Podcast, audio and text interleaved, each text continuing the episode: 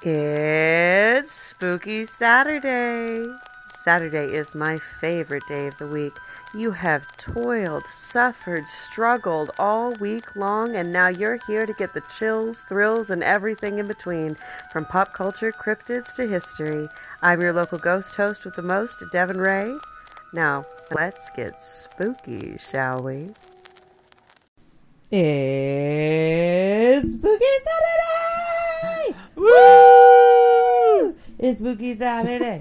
It's Spooky Saturday. It's Spooky Saturday. Hey, hey, hey, hey. Hi, hey, hello. It's me, Devyn Ray, your ghost host with most, bringing you the chills and thrills every single Saturday.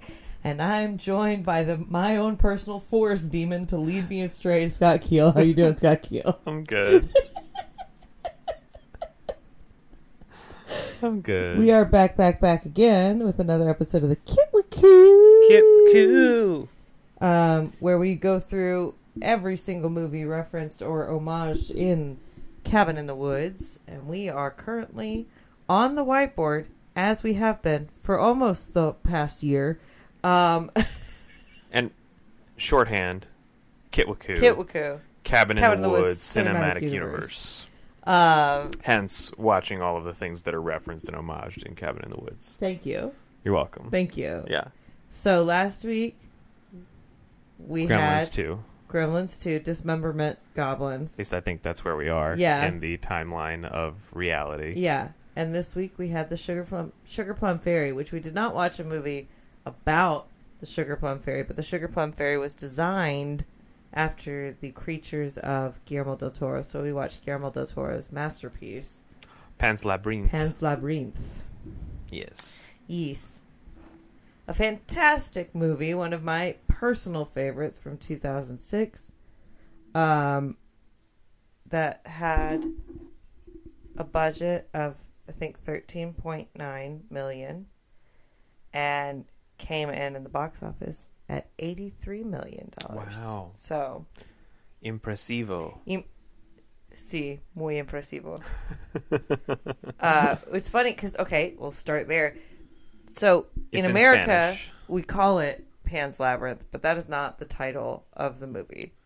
The title of the movie is The Labyrinth of the Fawn. Labyrinth de Fauns. So, and Guillermo del Toro has made it very clear that the fawn that we meet in Pan's Labyrinth is just a fawn and is not Pan Right. because he was like, "Are I'm not writing a fairy tale where Pan interacts with a ten year old girl. Right. That guy is way too sexual. Yeah. Fuck In- that. Inappropriate. Inappropriate."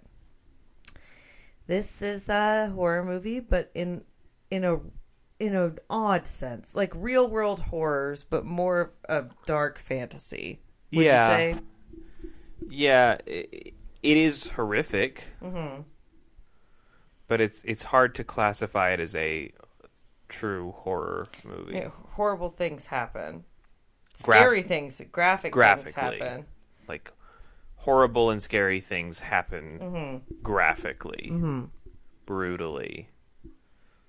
And the horrors are the horrors of the world, but Yeah. not I would say the more horrific. well. Also, but high fantasy horror.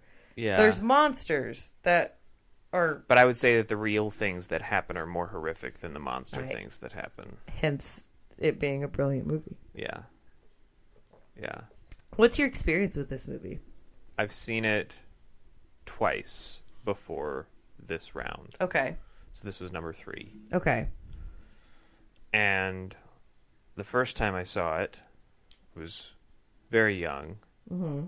and Younger.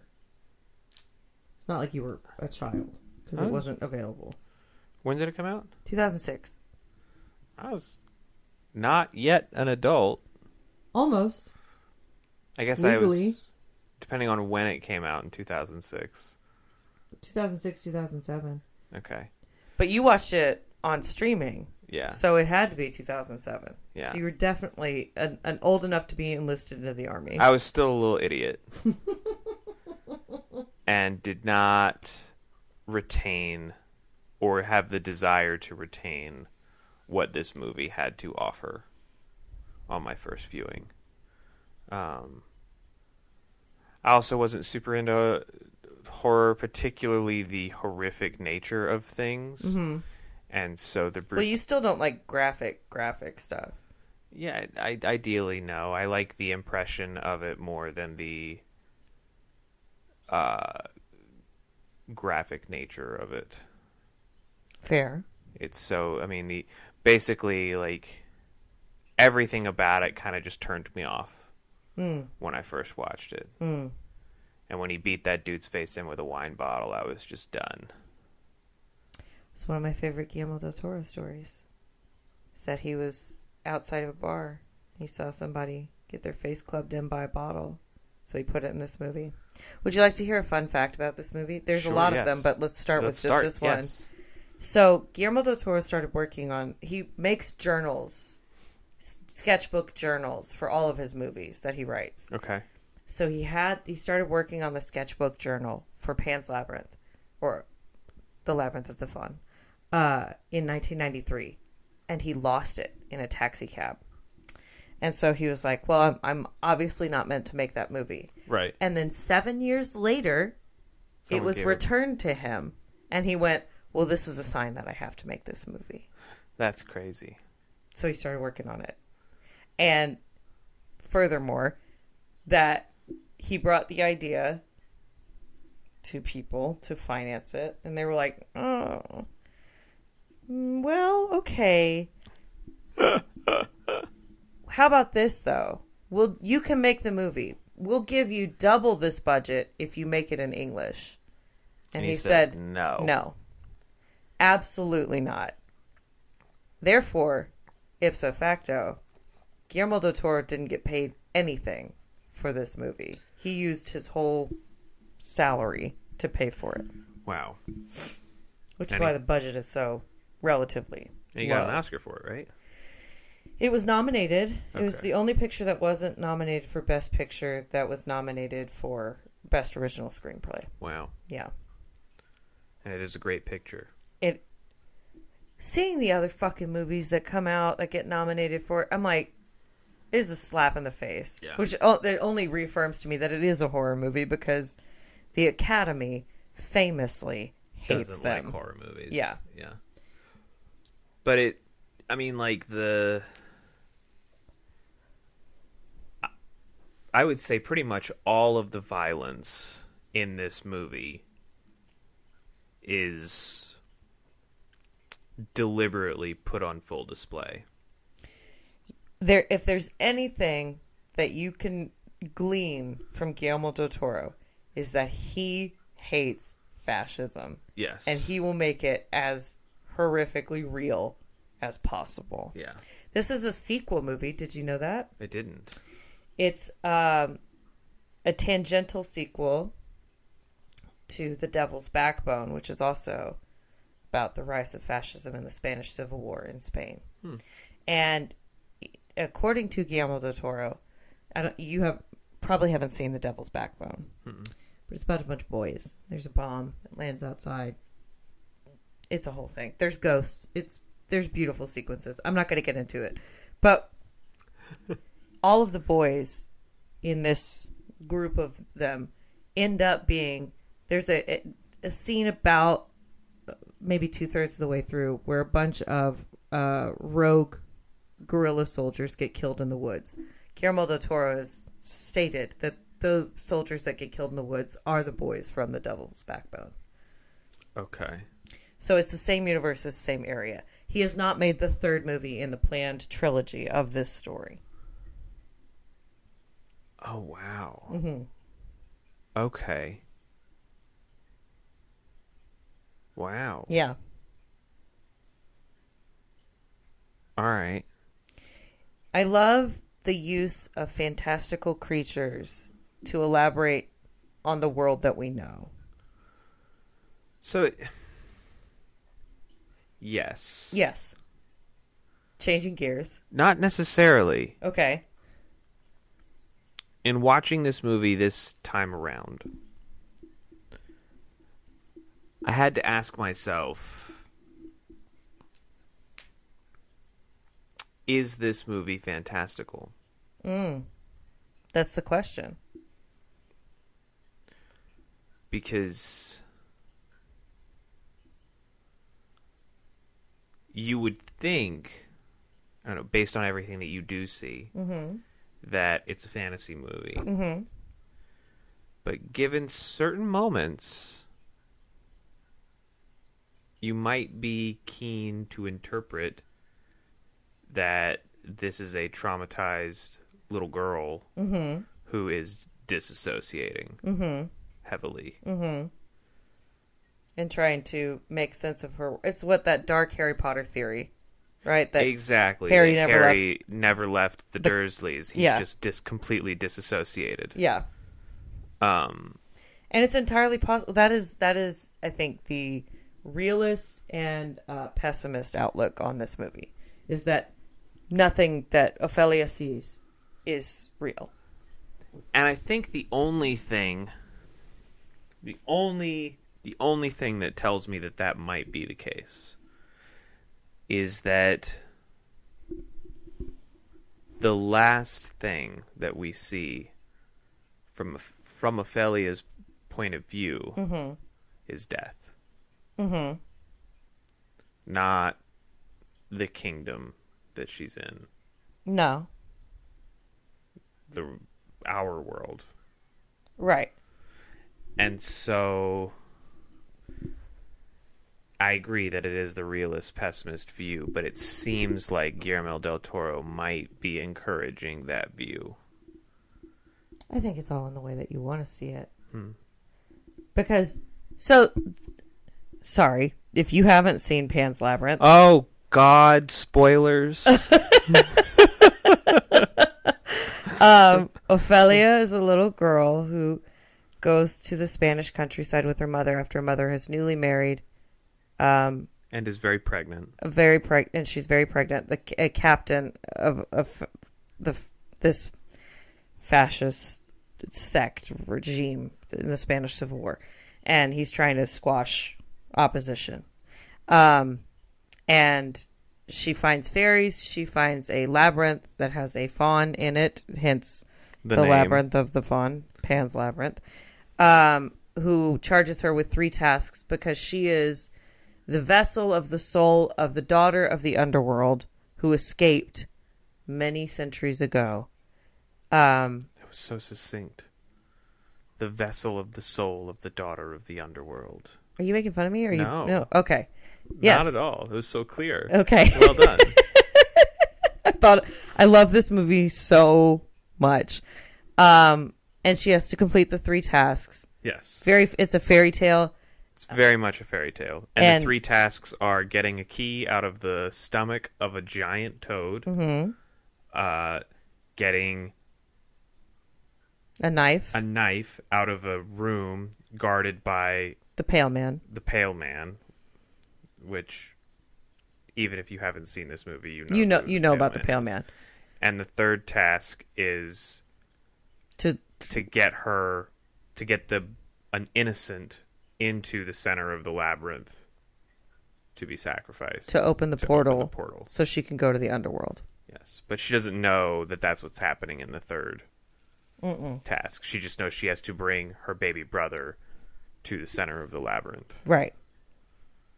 Where she does spill the blood of an innocent, but she is the innocent. Yes. Um, and what I, I love about this particular kind of fairy tale is it's very much in line with the old way before the Disneyfication of fairy tales, is that it is uh, bittersweet and kind of it's a cautionary tale, but at the same time it's like the world is sad. Mhm. So fairy tales, a lot of original fairy tales are sad. Um, and they teach a lesson in whatever way. So, So at the end, Ophelia is laying on the ground, dripping her life's blood Mhm. into the labyrinth, mhm, which opens the portal, not really, or maybe really. we don't know. It's a Yeah. portal to the underworld. So it would make sense. I sense guess it is a portal to the underworld, so she is going to. she would the- have to die. She was. She's dying her either way. Ophelia's body would have to die. The soul Okay. is returned. in that pr- now that I full circling here. Mm-hmm. Because she is the vessel of the soul of the daughter of the underworld. Mm-hmm. Either way, she's got to die to get, to get the soul back to, the, underworld. Yes. Okay. Then yeah, I get it. That makes sense. Yeah. That's a happy ending Yeah. of sorts. Sad, happy ending. Well, also Ophelia, as as a human, has already lost her father. Her father is dead. She's lost her mother. Her mother has just died. Yeah. So Yeah. yeah. Um. So the first time that I saw this movie, there was a art house theater um, Here we go. relatively close to my house that I went to quite often, and they were showing Pan's Labyrinth, and I was dating this guy at the time. Mhm. Yep, and I was like, I'm not going to say his name, buddy. I really want to go on a date to see this movie. I think it's going to be really beautiful and everything that I want to see because I'm a I'm an 80s fantasy kid. Yep. Like we might disagree on some of them, but we're both Dark Crystal kids. Yep. I'm definitely a never ending story kid and a labyrinth kid. I like that. I like the fantasy. And this looked like and I'd already seen the Devil's Backbone. And I was I'd already seen Cronos, but we're not going to talk about that. Anyway, doesn't matter. I was like, I this is all I want is to go on a date to see this movie. And he was like, "Okay, fine. Sure. We'll go." He's not a very culturally enlightened boy. and we sit down and the movie starts and it's like many many years ago, but it's in Spanish. And there's subtitles. And he looks at me and he goes, Am I going to have to read the whole time? Wow. And I was like, No, you can leave. and he's like, No, I'm not going to leave. I'll watch it. And then maybe I think 30 minutes later he got up and he left.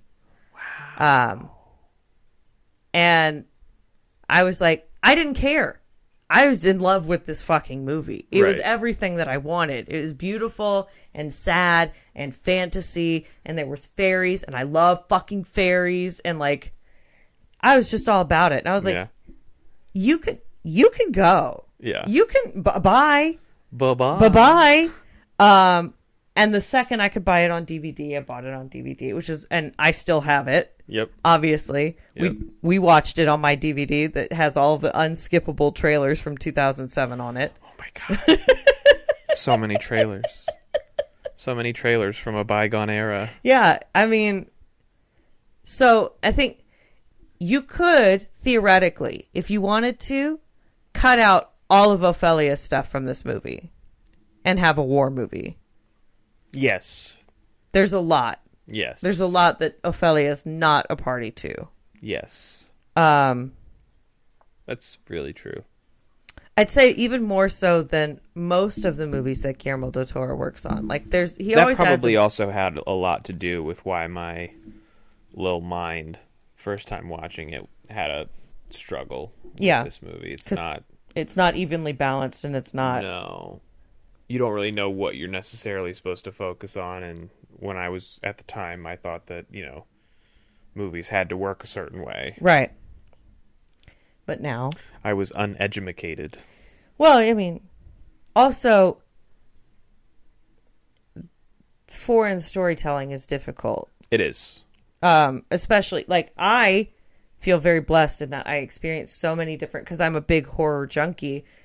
That Which means that you watched a lot of foreign films. I watch. I've watched a lot of foreign films. Yeah. Um, and different kinds of Horror cinema. and cinema. Yeah, different kinds of storytelling, and different cultures, and that sort of thing. Mm-hmm. Also, another thing, I'm from Texas, so I heard Spanish a lot, and Yep. like now, the funny thing is, there's two like so.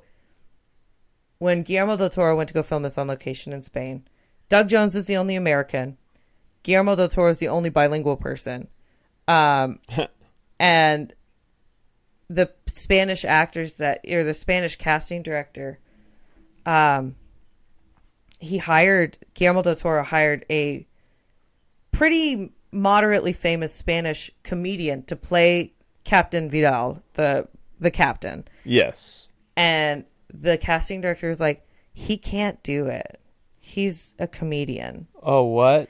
And he's like, "Y- you don't know because you're Mexican and not Spanish that he's not serious. And Guillermo del Toro's like, I don't care. Here's the best thing. I don't know. So I'm going to keep doing it. Thank Yeah. you. Goodbye. Yeah. Um, and he also originally wrote Ophelia to be like an eight year old girl, but uh, the actress that came in who ended up playing Ophelia, he was like, "Oh Perfect. no, she's she's amazing," Yeah. uh, and she is pretty great. Yeah. Um, still a child actor, but whatever. Yeah. Uh, what other fun facts do I know about this? Guillermo del Toro also wrote out all of the subtitles for this movie because he doesn't trust translators. Good for him. Um, I think he still does that. Yeah. Writes his own subtitles Yeah. because he is bilingual. Um, and because I, I'm I, hearing, knowing the Spanish that I know, and watching it, I was like, yeah, that makes sense because you could translate that as something different. Right. You were listening to it and you would hear words and you'd be like, I didn't see that word in the translation. Mm-hmm. But when I think about what it means to have that word included, the translation might actually be clearer. Yes. And telling the story that he wants to tell. Yeah. Um This is I think this is this is the moment. This is the moment that I fell in love with Doug Jones. because of just how good his character work is, monster work. I don't like a lot of people will say Hocus Pocus or Hellboy for Doug Jones. No, I think this. But this is, I mean, this is, this is also, Doug Jones also says that the fawn is the most comfortable costume he's ever worn because it's in so many different parts. Well, he didn't just do the fawn. No, but he's saying the the fawn is, Yeah. like, he also did the pale man. Yeah. Um, there's so much, so much symbolism in this movie. Like, boom, boom, boom. I'm gonna try not to talk the whole time and to make it a conversation and not a monologue. But like, Ophelia almost exclusively wears green because she is of nature, and when she's around magical elements, the settings around her are round. But when she is in the real world, everything is like straight and angular to some extent. Wow. Um, I said it when we were watching it this time that the captain's office is set up in the mill works, but it looks like the interior of the clock that he carries around, the watch that he carries around. so he is in the clock. So he is all he has never left. The, and this is the a focus of the captain is that he's obsessed with the fact that his when his father died, he smashed his pocket watch so his son would always know what time he died at. And this is an all-consuming thought for him and haunts him and is a big indicator of how trauma leads you to inflict more trauma, generational trauma, and that Yep. sort of thing. Um, and he tries to with his son. he tries to repeat that cycle, and they're like, nope, No, he's not even gonna fucking know your name, bro. boom. boom um the it's it's all so good so thoughtful and like i don't know man. I just fucking love it. Um the whole score is based around one lullaby. Yep, I did notice that. um, that Mercedes can't remember the words to, mm-hmm. So she just hums it. so she just hums it. I'm just thinking about all of the little things that like go unexplained. Like she puts the eye in the statue at the beginning. Well, okay. So she puts the eye into the statue at the beginning, and then the story ends with she left pieces of herself around the world if you only knew where to look. So it's the first test to see if the soul of the daughter of the underworld was about, if she could even see the rock in the ground and recognize that it was something that needed to be completed. Huh. It's like she doesn't see the fairies until she does that. Right, that's what and I'm the fawn is the guard of that portal, the last portal. the last portal. Oh, okay. So it's like, and he's been there for a very long time. Yes. Waiting. He's been chilling. So that's the first test, really. Is she? It's like the oh, the signifier. Is she the princess? is she the princess? And so she starts the game that way. But also, and we talked about it a little bit, is that like these tests are also built around the test is not the test Right. for a lot of them. The first test with the toad is you have Get to the get the key. key. Yeah. You have to. But what comes with it, and it's another, it ties back into the fascism thing. There's a big question of following orders. Yep. And so we see Ophelia like purposefully um, show conscious disobedience um, In the second test. in the second test. I didn't quite understand the point of that. The point of the second test? Being disobedient in the second test. Well, Only because it resulted in the little fairies' deaths, which they didn't really die, I guess. Or if they did, No, they didn't really went to die. the underworld. they didn't really die. Um, and I don't think that that was the point of the test was conscious disobedience there.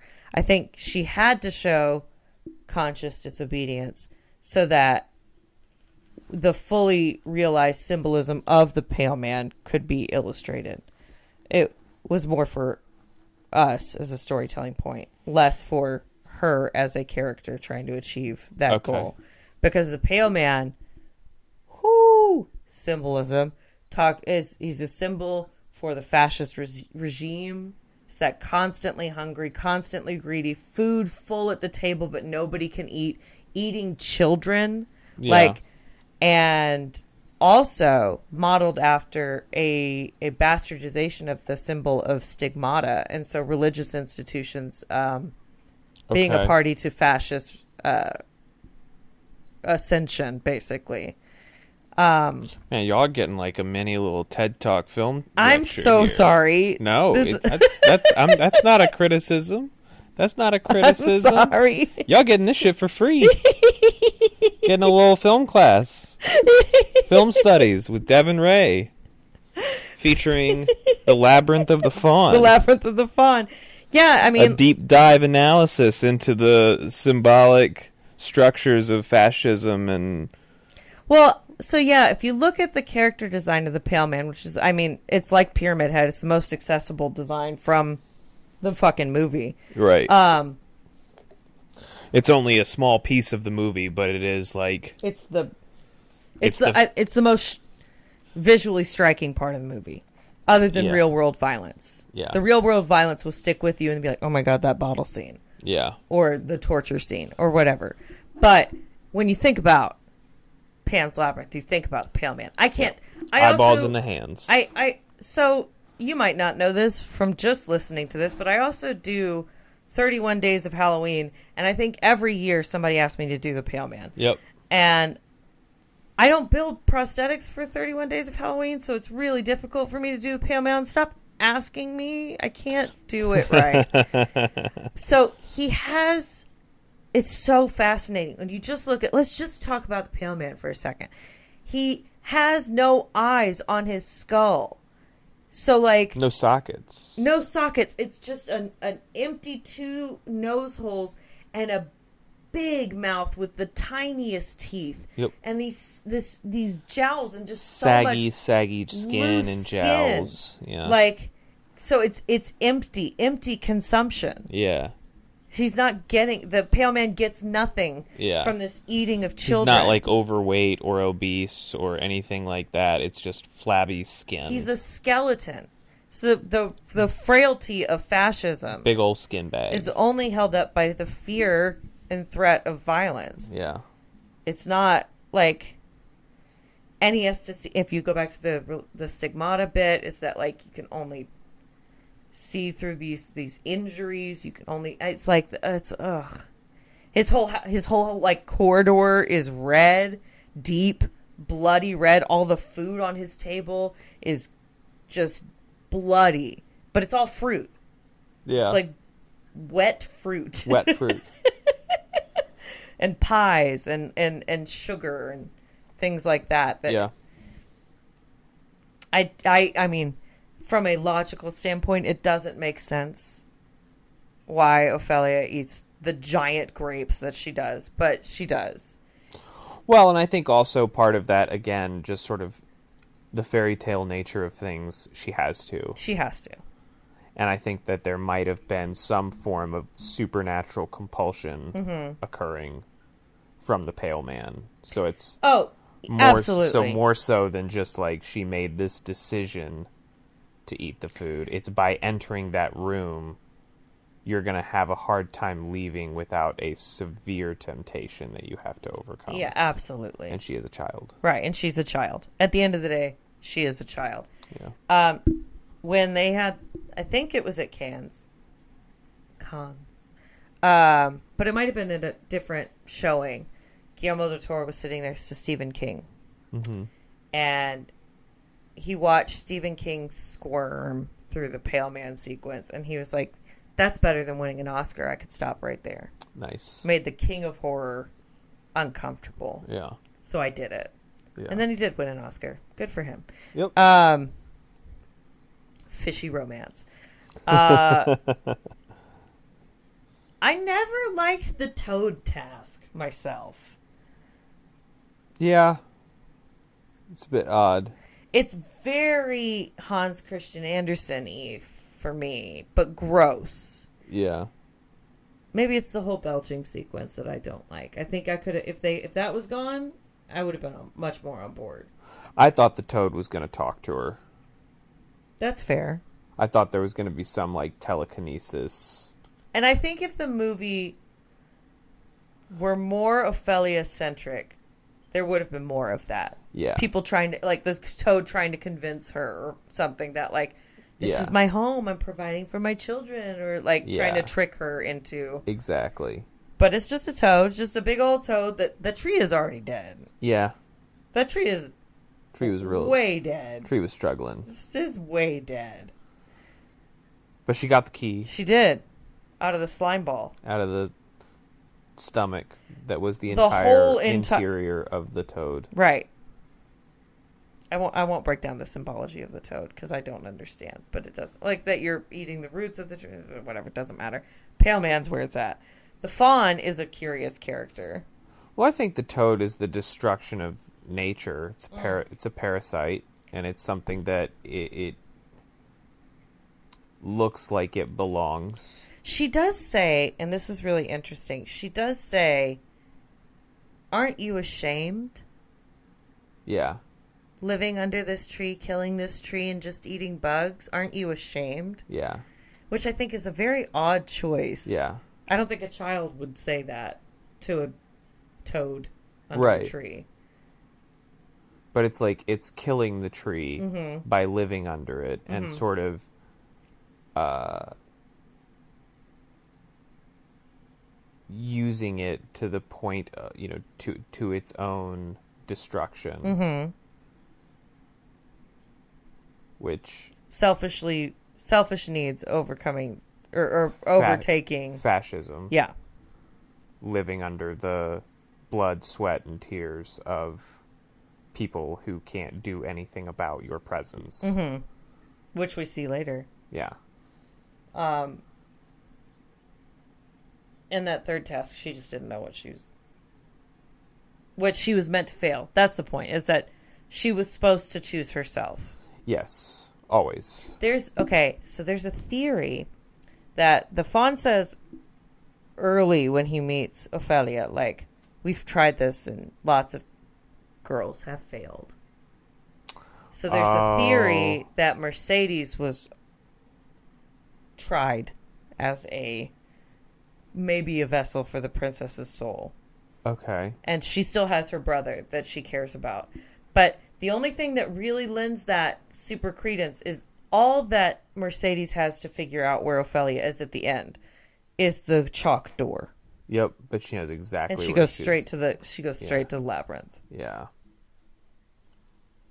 But where? At what point did she fail? Probably when she was asked to kill her brother. But there was no There was no one there to take her blood. yes. Gotcha. Hmm. That's interesting. Mm. That's interesting. Mm-hmm. I was gonna say that they've tried many princesses before, but they all did sacrifice their brother, and therefore failed. Mm-hmm. Like, okay. Take the baby. Yeah. Or the toddler. Yeah. Or whatever. Whatever the innocent Yeah. is. Um. Yeah. Yeah. I had something. What was it? I don't know. It left my brain. Was it a key? Was it a toad? no, it wasn't either. of Was it the fact that the hourglass moves faster? Oh my god, that hourglass moves so fast, and then I feel like again that was sort of a myth- mythical aspect where it was like because at one point, as the sand was flowing out and filling up mm-hmm. the under one, mm-hmm. the under one was so full already that if the sand that remained in the upper one actually did all go through, it would overflow the lower one. And I was like, okay, so you're just hanging out. Mm-hmm. Cool. Cool. And I I wonder how intentional that was. I have to I feel like it had to have been. Yeah. Um just to make it look you know either it was always going to run out when she got to the door or it's just a fantastical thing and as, as the viewer you will never know when it's actually going to run out. Yeah. It's magic time. Magic time Um, on the flippity flop, on the flippity flop. out of the fantastical side, through my repeated viewings of this movie, the more and more I notice how little everyone around the captain on the fascist side actually wants to be doing what they're doing. Oh yeah, they all look so unsure. It's like he has this dinner party with all these people, and the, the these two women that he invites are just mean to his wife. But it's not like Nazi sympathizer women that you see. Yeah. They're just mean to his wife, probably because he's handsome and they wanted to marry him or whatever. Yeah. Jealousy. But the men at the table, like, say to the captain, "Oh, you probably you." Nobody wants to be here. Yeah, and he's like, "No, no, And no." he's like, no, I want to be. we all want to be here. And, and they're like, okay. Yeah. And when he does like really violent shit in front of his men, mm-hmm. they're like, Oh my god, "Oh god. god." Jesus. And you can see them not they're not down. No. Yeah, he's definitely he's he is he's an unhinged man. Evil incarnate. Evil incarnate. Fastidious. Unhinged. Yeah. Likes everything just so. Yes. Maybe a touch of the tism because he has the same routine every day. He really does. He's like, I'm going to put on this record and I'm going to shave my face. And uh, the coffee is burnt. I didn't like that. It should be the same every day. yep. Here we go. Thank you. Yeah. So, yeah, um, It's a really pretty movie. it's very pretty, especially for the time. Like, there are scenes that you can tell it's uh, A little dated. it's a little dated now uh, visually. yeah. the it's nighttime so it's blue but not the artful blue like we we had a chat about the lighting the first time that you see Ophelia get into bed with her mom um and how deeply saturated blue it was Yeah. but the real world blue night um no Not I don't great. not great No. um No, it almost has that effect of like they didn't put a filter over their camera in the bright sunlight, so everything looks stormy, kind of a thing. Mm. Yeah. it's that kind of blue. yeah It's weird. but I mean, if you consider that the budget is so astoundingly low for the product that we get, Yeah, no, no, it's that's definitely a again a dated criticism, not a like this movie is bad criticism or Yeah. poorly shot. Yeah. It's just one of those things that didn't really hold up, you know, cinematically. No. Um, The little CGI that is used in this movie is a little dated, but not so dated that you can go, "Oh God." yeah, and it's so, it's so, it's used so sparingly. That's why I love I love a mix of practical and CGI. Yeah, Like Doug Jones is wearing a full suit. The only thing that is removed is the the leg bit in between to create stilts. that hinge that's impossible. Yeah. Um. But and the face, a little, not much. like the mouth and the. That's his mouth. Oh, So I told Scott this while we were watching it is that the the the voice of the fawn is not Doug Jones. Once again, poor man is dubbed like he was the Yeah. first time that he played Abe uh, in Hellboy. But God damn it. Um, but that's because he doesn't speak Spanish. But he had to learn all of his lines and all of Ophelia's lines because he doesn't speak Spanish, so he didn't know when to go. Right. So he's wearing an earpiece to hear. yeah. Um, and so he memorized the whole fucking thing. But that's him talk. That's his mouth. gotcha. Um, is the eyes are The eyes are CG. the eyes? Yeah, those horns cost uh, cost weigh ten pounds. Jesus. That was the heaviest part. They had to be put on last, but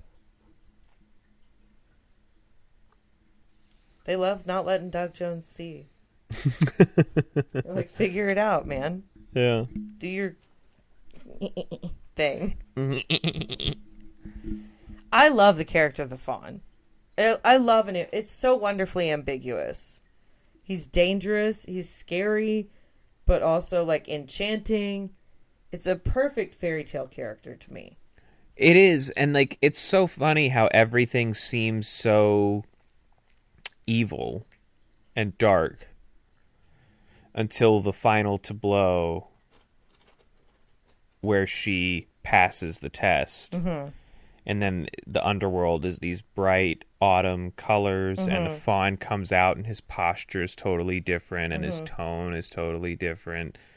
And the fairies are making happier chirping noises Yeah. instead of this really grating clicking sound. yeah. Like it, it it's fascinating. It's fascinating. That yeah, like I don't know. It's it's so it's such it's such a nice little thing. Is that this like fairy tales can be dark and scary, mm-hmm. especially a character of a fawn. It's like this mischievous kind of. Yeah. It's a great interpretation You don't know what their motivations are. No. And you see, even there's another thing. Mercedes says at the beginning, my mother warned me to stay away from fawns. Yeah. And not, fawns aren't real. Shut up. You're a child. Oh, Like I remember what I wanted to bring up. Okay. Mandrake.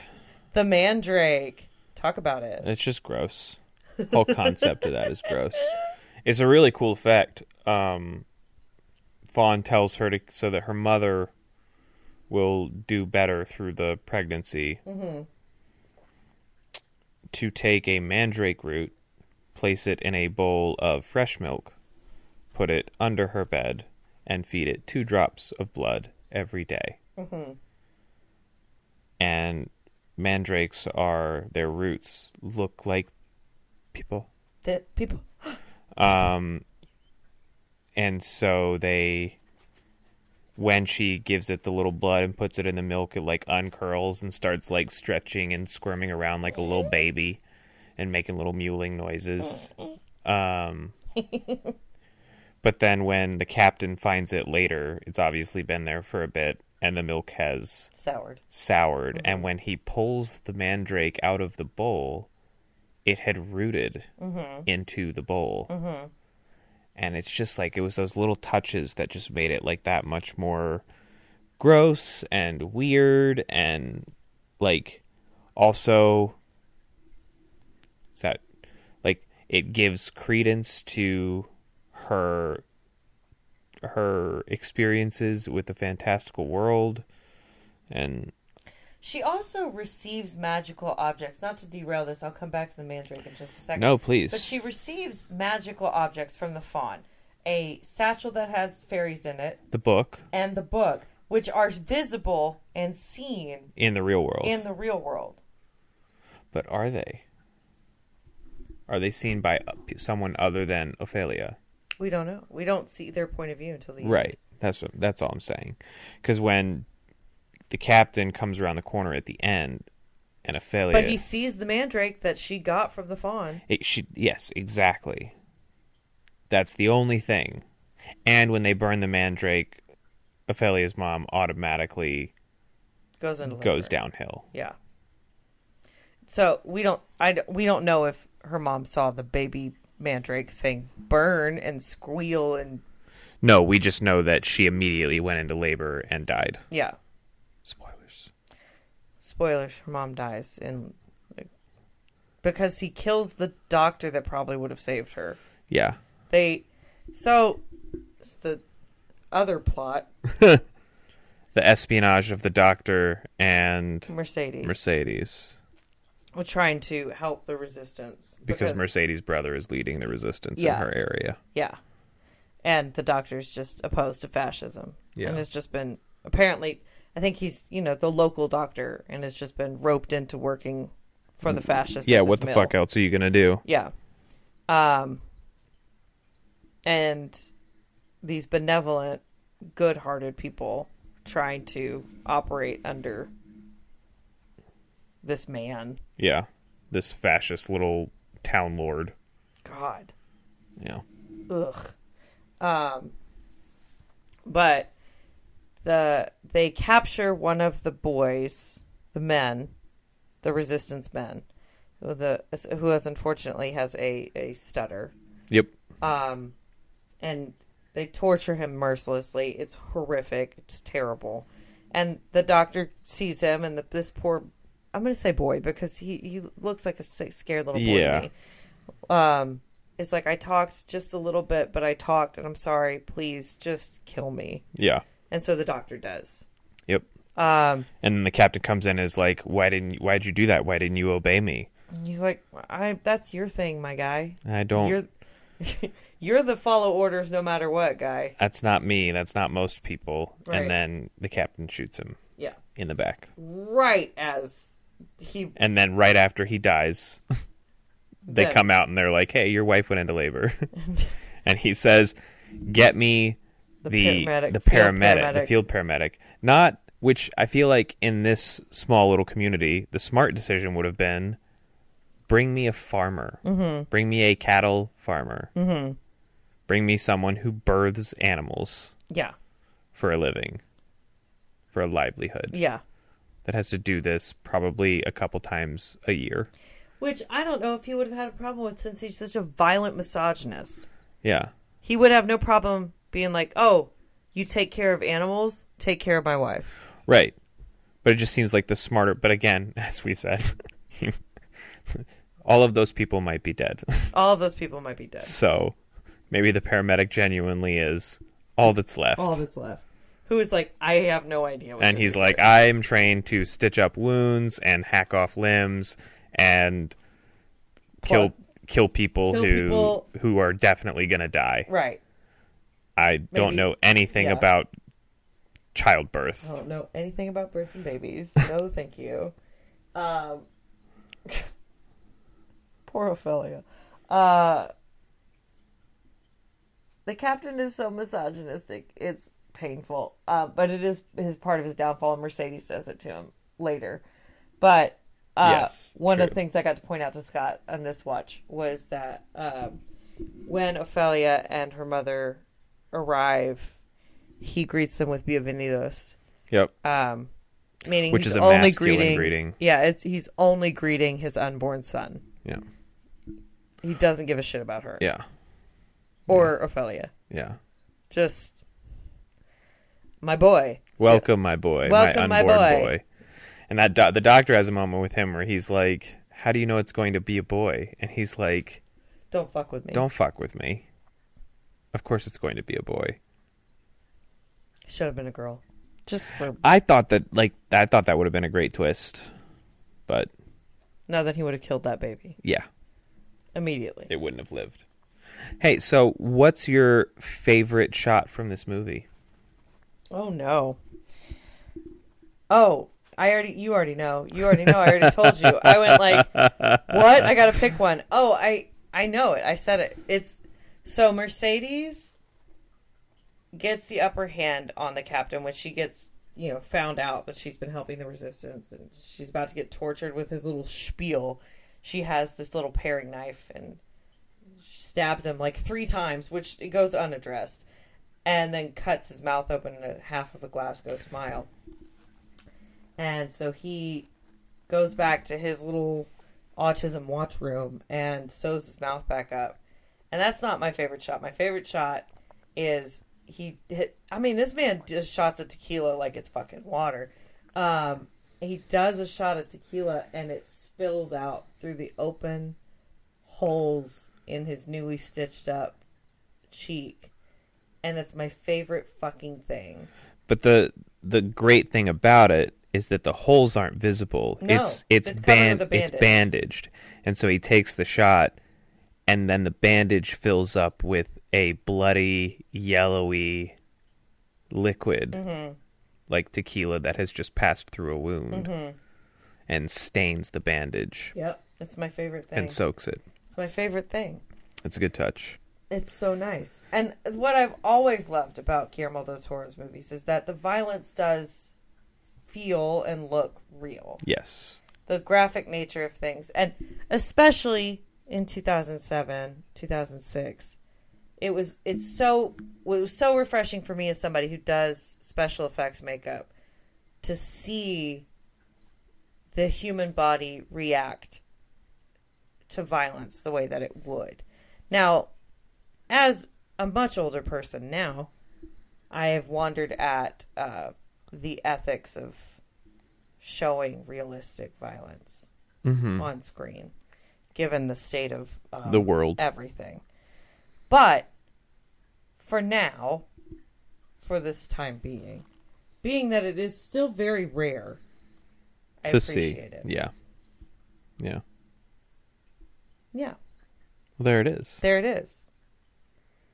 Pan's Labyrinth. Pan's Labyrinth. Labyrinth of the The Fawn. Labyrinth of the Fawn. Do you do you, do you have any more things, or do you want me to do you want me to questionnaire you? Let's questionnaire it.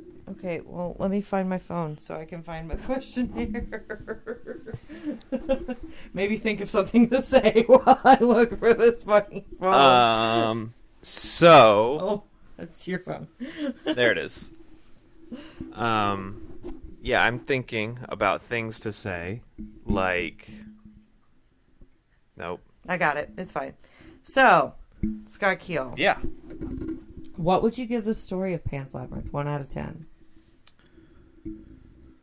What would I give the story of Pan's Labyrinth one out of ten? I give it an eight. An 8 Mm-hmm. Why? I think it. I think it, eight is fair. Because just I wanna- think that it's I think that it's creative Mhm. and innovative, but not perfect. Okay. Do you think if he rewrote it or did it now, it would be more perfect or less perfect? I don't know. I, I don't. I'm not 100 percent sure because I don't know what needs to change to make it better either. Mm. Like it's not like I have critiques ready for how it could be better. I just know that like the story itself doesn't 100 percent vibe with me. Okay. Yeah, that's fair. Um I mean, there's two options. It's either go more war or, more, uh, fantasy. Ophelia. Yeah. And I'm not sure. I do think he's more streamlined now than Mhm. he used to be. When you if you just look at the shape of water. Yeah, exactly. like or Pinocchio. There's fascism in Pinocchio, but It's not the prevalent. It's not. Yeah, it's not the. The, it's the not thing. the, the. It doesn't take up half the movie. No, it's just there. It's there the whole time, Yeah. but it's not like a side story. Yeah. Um, what would you give the cinematography one out of ten? Um. I think I would also give the cinematography an eight. Okay. Yeah. I think that is really good. I think there are some incredible shots. Very, yeah, very beautiful, iconic Very shots. beautiful. Yeah. Um, impact one out of ten. That I'm less certain of. I feel like the impact is pretty fucking high, but I don't know how high. Like it's definitely above a 6 Mm-hmm. But it might just be six. Yeah, I just don't know. There's. I don't think I know. I mean, I know a lot of people who have seen it, but not a lot of people who have seen it. You know what I mean? and I don't feel like it revolutionized filmmaking either. You know what I mean? Like I think some cool things were done, but I don't think that it was anything that was like that wasn't being we- done already. Right. We didn't see a, a new trend take off. Yeah. Or anything like that. Cinema didn't change following this movie. It just kind of happened and it was crazy. I think it cemented Guillermo del Toro as a filmmaker. a filmmaker, and so we got to see more yeah. and bigger. But I don't think that it necessarily had an impact in terms of like it didn't change the role of politics. It didn't change the film industry. Right. It didn't revolutionize any aspect of the film industry that I'm aware of. It didn't uh, change how we view storytelling, e- despite all of its really cool, innovative things. It didn't. None of it really caught as a result of this movie that I'm aware of. Yeah. So Fair. six. Six. What would you give the editing? One out of ten. I mean, I'd probably give the editing like a nine. Yeah. It's clean. It is clean. It's really clean. There's, you know, I think there's some really well timed cutaways yeah. or lingers. It's Yeah. like everything takes, all the choices. yeah, all the choices.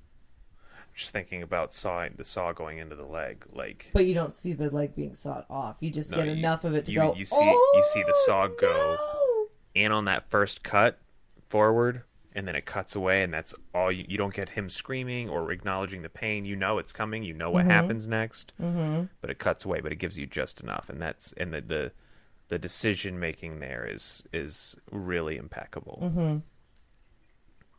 And Yeah. a lot of the yeah, a lot of the cuts and, and sequences are just really well put together. I agree. Yeah. Especially in times when you want to look away. It's like, It doesn't let you. yeah, it either doesn't let you, or when you're like, ooh, because you do see the gangrenous leg Yeah. ahead of time, and you're kind of, it's that kind of gross, like, oh, I want to see.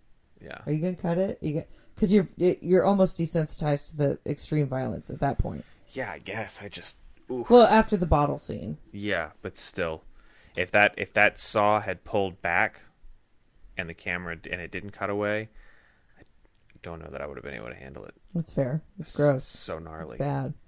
Uh, is this movie scary? No, That's fair. no, I think fascism is scary, but I don't think this movie is scary. yeah, Um, is this movie iconic? yes, Absolutely. Absolutely. Would you watch this movie again? yeah, Yeah. yeah. I, I of course would. I've been watching it since 2000. You will definitely watch it again. Yeah. I, I will. I will watch it again. Um, I can only think of one other movie that I would watch for that for the Sugar Plum Fairy. Is there anything that you can think of that you would suggest for the subject of the Sugar Plum Fairy?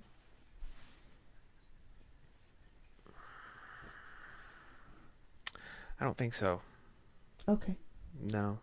I so we talked about it in the last episode. If you wanted another Guillermo del Toro movie that is more in line With fairies. with with with with interactive fairies. Tooth Fairy, Yeah. Tooth Fairy, she's a Tooth Fairy. It's not a Uh, 'cause she's Sugar got Plum Fairy. no, she is a sugar plum fairy, but her face is full of teeth. Okay. So So really, we should have watched that. yeah, we should have, but I wanted to watch Pan's Labyrinth. Fair enough. God, come on. Uh, don't don't be afraid of the dark. Don't be afraid of the dark. Um, It's okay. just don't be afraid of the dark. So the last question on our questionnaire: Yeah. Would you be worried if this was our chosen scenario for Cabin in the Woods? So I've thought about this. Okay. What is the chosen scenario? It's difficult because it's not a direct one to one. Like, is the chosen scenario the fawn or the pale man, I think it'd be the Sugar Plum Fairy, which is but we don't know what that. So, just a world of Guillermo del Toro's making. ah.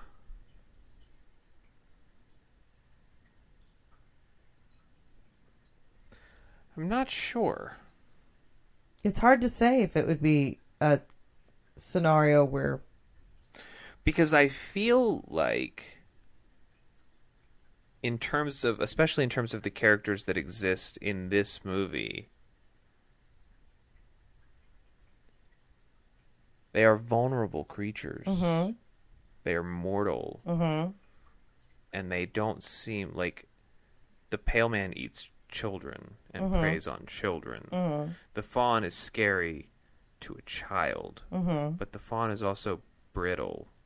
Yeah.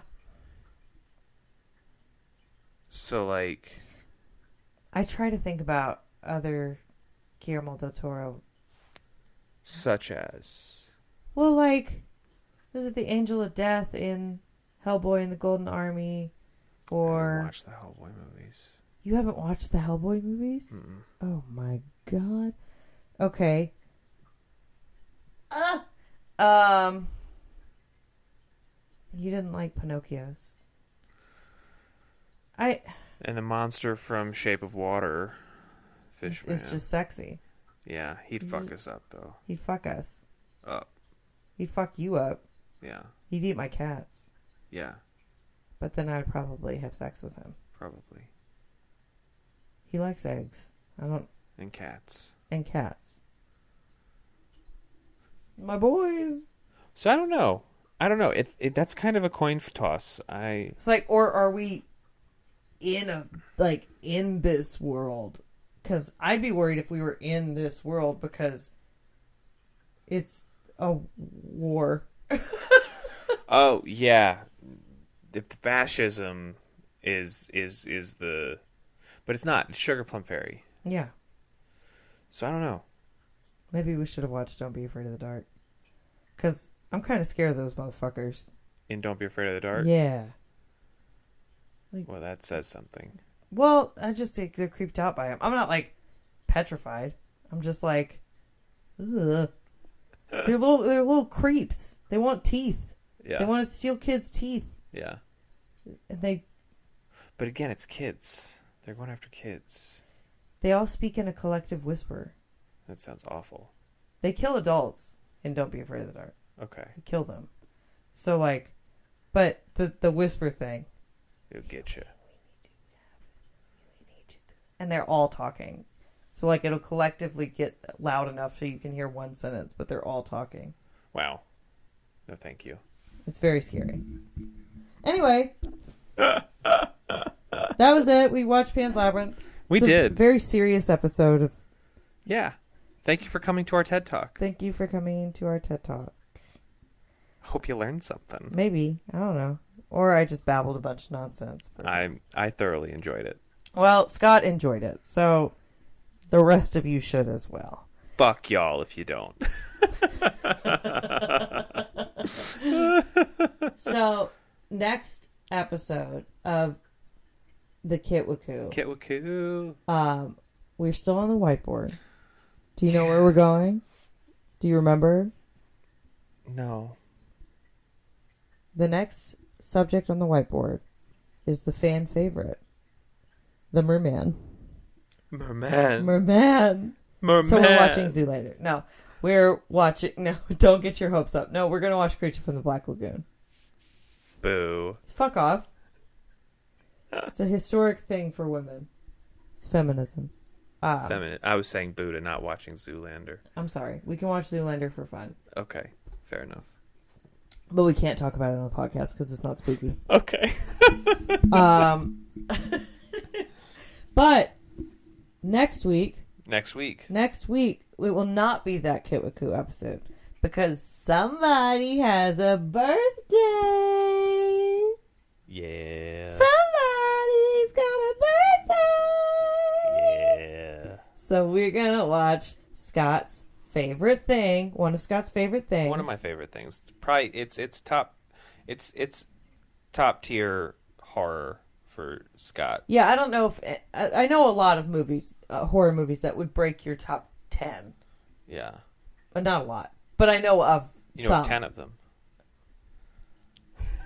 I'll pinch you.